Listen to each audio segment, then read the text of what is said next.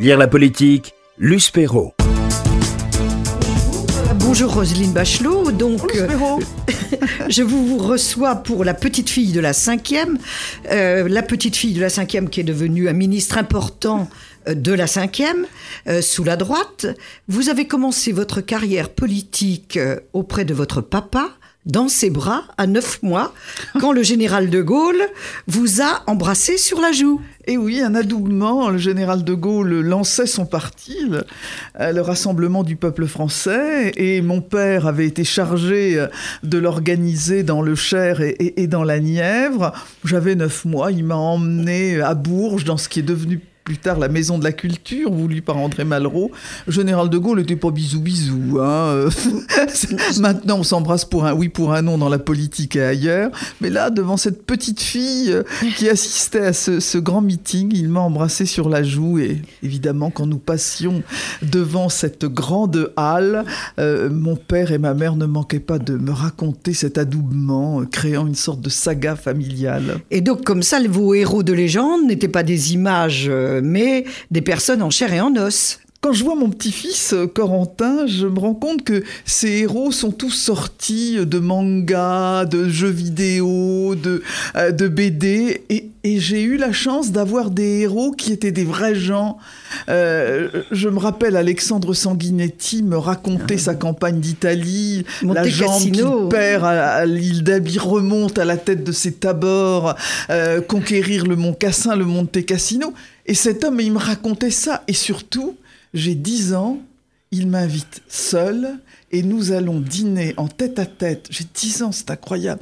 Dîner en tête à tête à la brasserie Lip et je parle politique avec Alexandre Sanguinetti. Quelle chance 10 ans vous, donc vous êtes tombée dans le bain toute petite. Oui. Euh, votre père Jean Arquin était un résistant, compagnon de la Libération. Non, non, non, non il était mais, décoré enfin, de toutes sortes de choses. Il n'était pas, pas, compagnon, pas compagnon de la Libération. De mais enfin, il a quand même été euh, un résistant notoire. Voilà. Député euh, donc du Maine-et-Loire. De l'Indre-et-Loire sous Jacques Chirac. De, de Maine-et-Loire pendant de 68 à 88. Ah oui, donc Pompidou déjà. Voilà. Et alors vous nous racontez vous ayant vécu tout cela auprès de vo votre père, qui vous emmenait partout, vraiment, il vous, euh, c'est donc pas étonnant qu'il vous ait fait euh, aimer la politique, oui, et qu'il vous ait fait aimer la politique et, qu'il que vous ayez récupéré son siège finalement. Oui, alors euh, oui, j'ai récupéré son siège, mais je voudrais dire une chose parce que je voudrais pas être présentée comme une héritière, parce que quand euh, je, je, souhaite faire de la politique, mon père me dit quelque chose,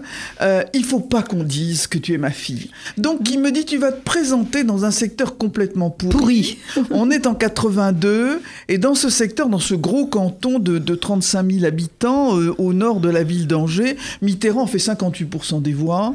Euh, il y a un conseiller général socialiste qui est un homme fort estimable, résistant, euh, un homme impeccable sur le plan moral et sur le plan de la, compétence, avec lequel d'ailleurs j'ai gardé d'excellentes relations pendant toutes ces années. Et euh, personne ne pense que j'ai le, moindre morceau de chance, comme disent les Anglais, euh, dans, dans ce, coin. Mais mon père me dit, tu vois, tu vas faire un bon score, tu vas te battre et, et tu vas t'installer. Donc non seulement dans cette élection pourrie, je gagne la primaire, où je, mets, je pulvérise mes adversaires à droite, mais je gagne contre ce, ce, ce socialiste. Ça a été un, un coup de tonnerre dans la vie politique angevine un responsable de la droite m'a accueilli le soir de ma victoire en me disant si on avait su que c'était possible, on aurait envoyé un homme. Je me suis dit ça commence bien cette affaire et euh, j'ai gagné mes galons et ensuite on m'a plus embêté. Enfin, presque oh, plus. Presque plus quand même, parce que le machisme tout au long de votre carrière d'élu, c'est quelque chose. Euh, racontez comment Jacques, Jacques Toubon vous a convaincu de ne pas y aller, ah, vous a félicité d'y être allé. Enfin, tout oui, ça est quand même. Surtout que Jacques est, est, est vraiment un homme, d'abord, euh, extrêmement intelligent, sensible, et c'est absolument pas le, le, le, un machiste. Le type du macho, non Mais il euh, y, y, a une quand histoire même. aussi que j'aime bien raconter parce qu'elle est très significative. Euh, Édith Cresson, la seule femme qui a été première ministre dans cette République, fait son discours d'investiture. Il est raté. Enfin, il y a des tas d'hommes premiers ministres qui ont raté. Il y en a eu, il y en a eu d'autres. Je ne vais pas faire le palmarès, ce serait cruel. On peut en citer quelques-uns. On oui. peut en citer quelques-uns et vous peut-être mieux, mieux que d'autres. Euh, elle rate son discours d'investiture. Je sors de l'hémicycle et Jacques Toubon, cette phrase terrible, il me dit Alors vous, les femmes, vous êtes fiers de vous. Et cette phrase, elle est terrible, parce qu'elle dit que les femmes sont responsables non seulement des fautes qu'elles commettent, mais des fautes que toutes les autres commettent, comme si nous étions une sorte de troupeau indifférencié, les femmes. Et, je trouve que c'est très intéressant, cette sémantique de la responsabilité collective euh, avec les femmes, de la part d'un homme qui vraiment n'est pas un macho. N'est pas le plus. N'est pas le plus, on va le dire On comme va ça. le dire comme ça, non Jean-Louis Debré aussi vous a bien baladé. Ah oui, Jean-Louis, alors lui, c'est tout pourtant, à lui non plus n'est pas le plus macho. c'est- très caractéristique. Oh, il faut dire qu'au RPR, à l'époque, il n'y avait pas beaucoup de femmes qui s'occupaient, et d'hommes pas du tout, mais même de femmes qui s'occupaient de, de l'égalité homme-femme. Je mène donc les travaux de l'Observatoire de la parité, qui aboutissent à la loi paritaire qui avait été reprise par Lionel Jospin. Euh, réforme constitutionnelle, on se réunit en congrès à Versailles. Il eût été normal que je sois l'orateur du groupe. Bien et. Jean-Louis me convoque et il me dit cette phrase terrible. Il dit Tu comprends, tu es trop engagé dans le combat féministe, et si c'est toi qui es notre porte-parole, euh, les gars, ne voteront, les gars ne voteront pas pour toi. Et je me suis dit, pendant des années, on m'a reproché d'être pas assez compétente, pas assez expérimentée, pas assez ceci, et maintenant, on me refuse ce poste au motif que je suis trop compétente, trop expérimentée. Mais alors, je les ai bien eus. Parce qu'ils ont décidé de choisir Marie-Jo Zimmermann en pensant. Qui n'aura que- pas fait de cadeau. et en pensant qu'ils allaient avoir une petite Agnelle, bien sage, bien obéissante. Et le mouton est devenu un lion enragé. Et on s'en parle avec Marie-Jo Zimmermann. Elle me dit, grâce à toi, je suis devenue une militante féministe. Elle leur a rien passé. Oui, non, elle, est formidable. Alors, il y a aussi tout au, tout au long de votre carrière, là, quand il vous avait, euh, quand Jean-Louis Debré vous avait demandé euh, d'être le fouet du. Le, le- le whip, c'est un Du- mot qui est, euh, qui est hérité de la Chambre des communes, oui, Oui. de, de- de diriger les travaux. De... Quand on est dans l'opposition, effectivement, il y a quelqu'un qui dirige à l'intérieur des commissions les travaux de ses, euh, des, des commissaires de son parti. oui. Alors, ce sont les nuits que vous passez Ah oui, avec Martine Aubry. Oui. Ça, je trouve ça délicieux parce que je ne pense pas qu'entre deux hommes, les choses auraient pu se passer comme ça. Oui, je suis restée très copine avec euh, Martine Aubry, souvenir de combat, elle ministre, moi euh, euh, dirigeant les travaux des, des commissaires RPR. Alors elle me faisait, elle me faisait passer des petits mots. Euh, J'ai vraiment envie d'aller euh, manger un macaron à la buvette. Demande une suspension de séance. Ce que je faisais volontiers parce que j'allais aussi Et vous manger, dégustiez manger les ma- les macarons ensemble. Les On n'aurait dû ni l'une ni l'autre céder à cet amour des macarons étant donné notre morphologie euh, très semblable. Et alors, vous avez connu, je le, je le disais, tous les présidents de la cinquième. Oui, j'ai connu Tous. tous les présidents de la Donc cinquième. De Gaulle, Pompidou, Mitterrand, Chaban a failli l'être, mais vous avez quand même milité pour lui. Bien sûr. Et puis, quand même, ça a été, dû être difficile de passer de Chaban à Chirac. Mais Chirac, c'est mon Jaco. Euh, oui, c'est c'est assez extraordinaire. C'est- J'ai aussi voulu raconter ça dans mon livre. C'est qu'il y, a des- y a des livres de pure histoire, mais de raconter comment une famille de militants, de résistants euh, euh, suit un homme. Et c'est vrai, parce qu'en 74, mon père qui fait la campagne de Chaban euh, re- ressent la trahison de Chirac d'une manière absolument épouvantable. Euh, Il y, y a une rupture totale, et pourtant, mon Jaco, Chirac va faire la reconquête de ces gens à travers un certain nombre d'embardés idéologiques. On se souvient du fameux appel de Cochin, Cochin, oui. euh, mais qui pour mon père, qui n'est pas qui n'est pas le moins qu'on puisse dire un militant euh, européen convaincu, est une sorte de, de témoignage qu'il est venu à, à de meilleurs sentiments, puis surtout parce que Chirac est un séducteur absolument extraordinaire, et je décris la façon dont il emballe les gens avec...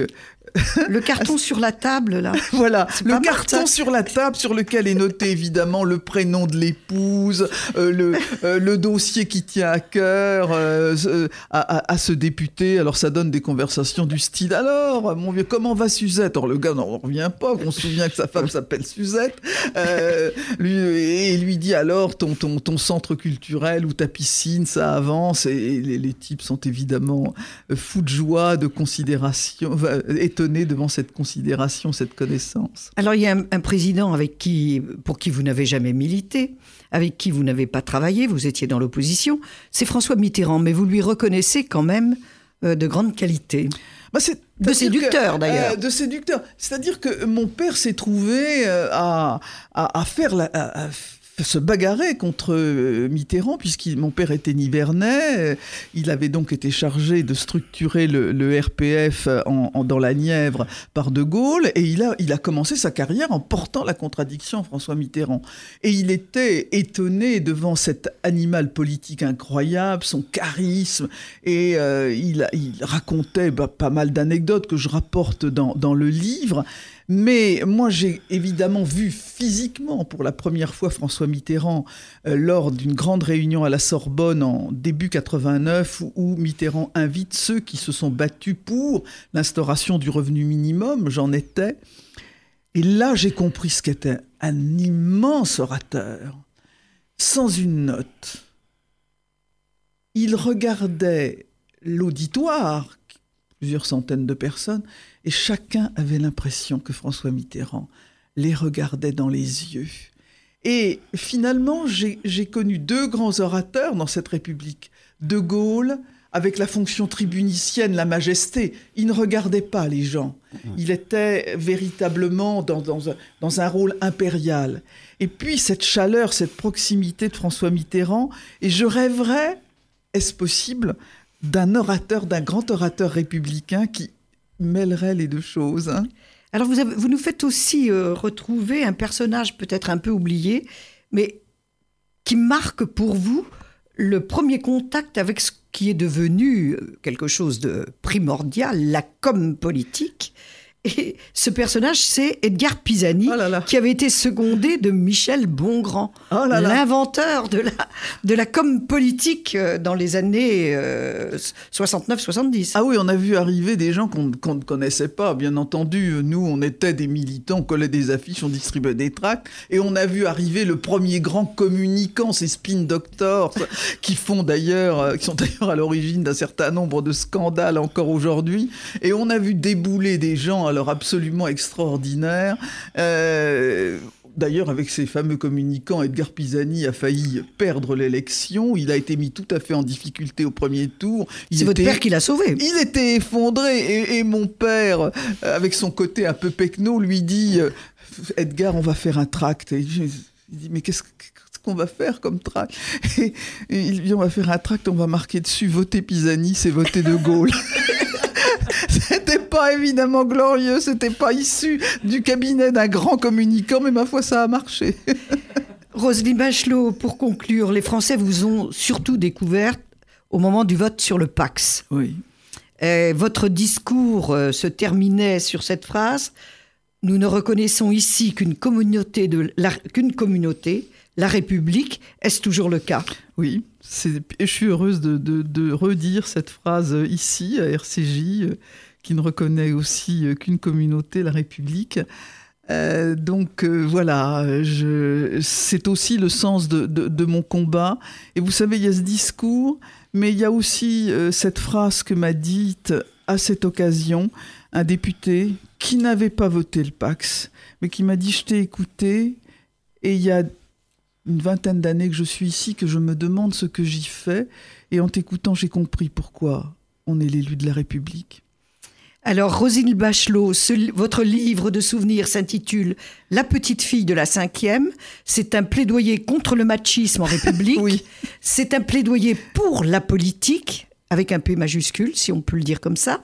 C'est un plaidoyer aussi pour la liberté, Liberté, liberté chérie, qui est d'ailleurs le thème du, festival des cultures juives que l'on connaît bien sur cette radio. J'ai même vu qu'il y avait un brunch avec des surprises séfarades. Je voudrais bien savoir ce que, c'est, ce que sont ces surprises séfarades et pourquoi pas? Et on vous retrouve d'abord dans votre livre parce qu'il est formidable. C'est un livre joyeux malgré ce chemin qui n'était pas bordé que de roses et tous les jours à 10h45 sur D8. Merci.